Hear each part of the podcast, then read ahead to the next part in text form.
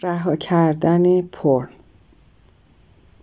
اگر بخواهم یک کلمه برای توصیف احساسم در بیشتر مدت عمرم را انتخاب کنم قطع شده را انتخاب می کنم. هم در مهد کودک و هم در مدرسه به سختی با کسی دوست می شدم. راه های جذاب زیادی برای فرار از واقعیت وجود داشت. شکل دادن داستان در ذهنم. کتاب های ماجراجویانه و بازی های ویدیویی. وقتی نه ساله بودم در استادیوم مورد دست درازی مرد ناشناسی قرار گرفتم. این تجربه شروع زندگی با ترس برای من است. از اتفاقی که افتاد خیلی شرمنده بودم. اما تصمیم گرفتم در مورد آن به بهترین دوستم بگویم. او چیزی شبیه به این به من گفت. آن مرد وقتی که ناامید بوده تو را انتخاب کرده. عکسال عمل او به من یاد داد که من به عنوان یک فرد آنقدر نفرت انگیز هستم که اگر کسی حتی مرا مورد آزار و اذیت قرار دهد باید سپاسگزار باشم. با این حال من هرگز نبودم. بنابراین ترس من از مردان شروع شد. من همچنین از معلمانم هم متنفر بودم. زیرا آنها گفتند تو هنوز جوان و ساده هستی. از چیزی که دلیل سادهلوحی کودکانم بود هم متنفر بودم و تصمیم گرفتم که دیگر این گونه نباشم. کلاسی هایم مرا مورد آزار و اذیت قرار دادند و مطمئن بودند که من نفرت انگیز هستم و هرگز نمی توانم شریکی پیدا کنم. اما وقتی یازده ساله بودم متوجه شدم که نیازی به تعامل با مردم یا جذاب بودن برای مردان ندارم. اینترنت پر از مردان است و آنها رایگان هستند. همه چیز از آنجا شروع شد که برادر شانزده ساله من تاریخچه مرورگر خود را پاک نکرد. فقط با یک کلیک روی این صفحه عجیب و غریب با یک لوگوی قرمز رنگ و من بهت زده شده بودم. چرا کسی باید چنین ویدئوهایی بسازد؟ عجیب و ناراحت کننده بود. چند روز بعد کنجکاوی مرا فرا گرفت. من به چیزی جنسی فکر کردم و می‌خواستم بررسی کنم که واقعا چگونه است. دوباره آن مستندها را باز کردم. من از همان اولین ویدئویی که دیدم درگیر شده بودم.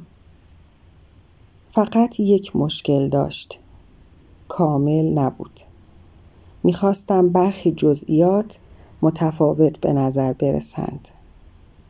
ساعتها در حال مرور بودم و به دنبال ویدئویی بودم که تمام انتظاراتم را برآورده کند.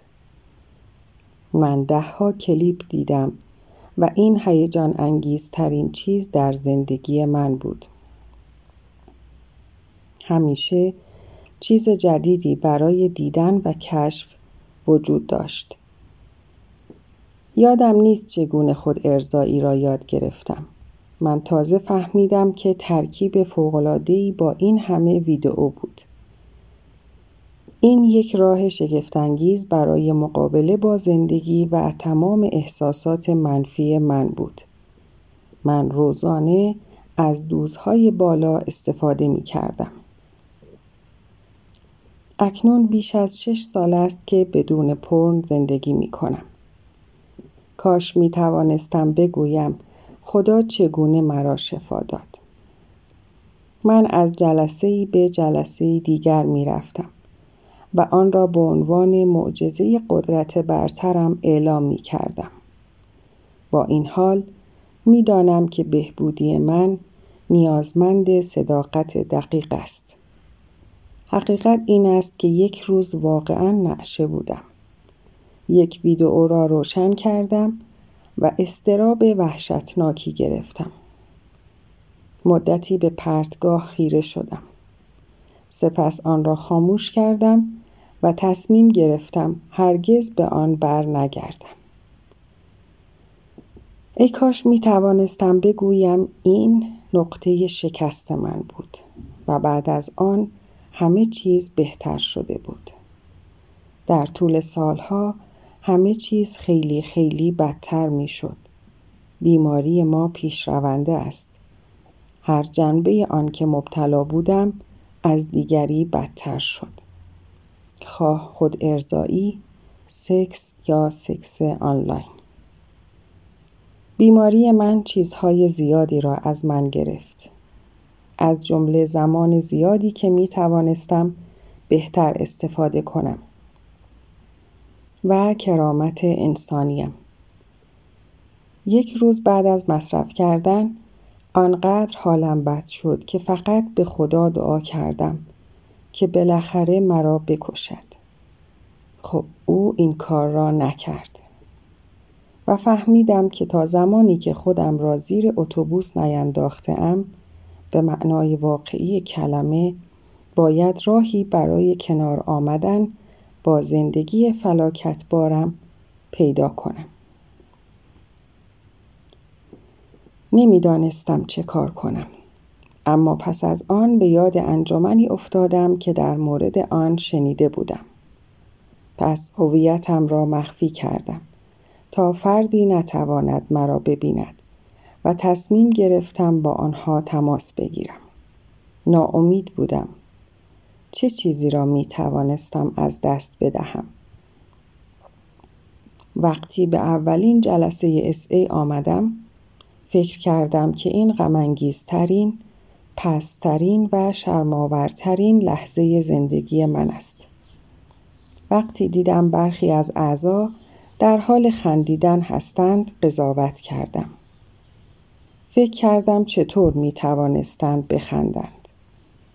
ما در SA هستیم. این غم انگیز است. در حال حاضر تقریبا در هر جلسه SA می خندم و خیلی می خندم. من تنها زن در اولین جلسه اس ای که شرکت کردم بودم اما آن را به عنوان یک تفاوت آماری در نظر گرفتم من تنها زن در غرب کشور بودم و چند ماه تنها زن در کشورم بودم. به صورت منطقی من باید خیلی ناراحت می شدم که جلسات را بیشتر مردان احاطه کرده بودند. دقیقا برعکس بود. بالاخره دیدم که آنها نه تهدیدی هستند و نه هدفی برای شهوت من. آنها برادران دردمند من بودند. در مدرسه مورد آزار و اذیت قرار می گرفتم. گاهی اوقات در خیابان، ایستگاه اتوبوس یا ایستگاه مترو مورد آزار و اذیت قرار می گرفتم. ای مملو از روحیه بهبودی بود. علا رغم اینکه افراد بیرون از انجمن این مردان را منفی می دانستند اما امترین محیط ممکن را ایجاد می کردند. در ابتدا بحانه های زیادی داشتم که چرا نمی توانم به جلسات بیایم. اما وقتی فهمیدم که انجمن کلید بقای من است، حاضر شدم برای رسیدن به جلسه ای که از ساعت هفت صبح شروع می شد، یک ساعت سفر کنم. گاهی اوقات سوار قطار می شدم و به یک جلسه در شهر دیگری می رفتم. اغلب در زندگیم احساس شرمندگی و جدایی از افراد دیگر داشتم. دوستانم نمی‌دانستند که در چه حالی هستم. اما دوستان در اس ای می دانستند که آنها نیز همین مشکل را دارند. ارتباطی که با سایر اعضا دارم برای من بسیار منحصر به فرد است. SA مانند خانواده دوم من است و من همه این پسر عموهای عجیب و غریب و اسرارآمیزی که اکنون دارم را دوست دارم. من بهترین دوستم را در SA ملاقات کردم. وقتی به گروه خانگیم می آیم می دانم که ساعتی پر از شادی ناب خواهد بود. اکنون می بینم که بهبودی غم‌انگیز نیست. خوشحال کننده است. وقتی یک ماه هوشیار بودم در گروه خانگی من باید چند فرصت خدماتی پر می شد. همه ما موافق بودیم که به مردی با شانه های پهن نیاز داریم که مسئول تنظیم اتاق جلسه باشد. زیرا تنظیم اتاق جلسه شامل جابجایی میز هم می شد. به هر حال من تنها زن جلسه داوطلب این فرصت خدمت شدم و سه ماه در آن ماندم. در اس ای احساس کردم که می توانم مفید باشم و به دیگران خدمت کنم. چه با ترجمه ها، نقاشی ها، چه اینکه بدون خجالت در جلسات باز شرکت کنم و یا توانایی مرموزم در حرکت دادن میز سنگین اتاق جلسه.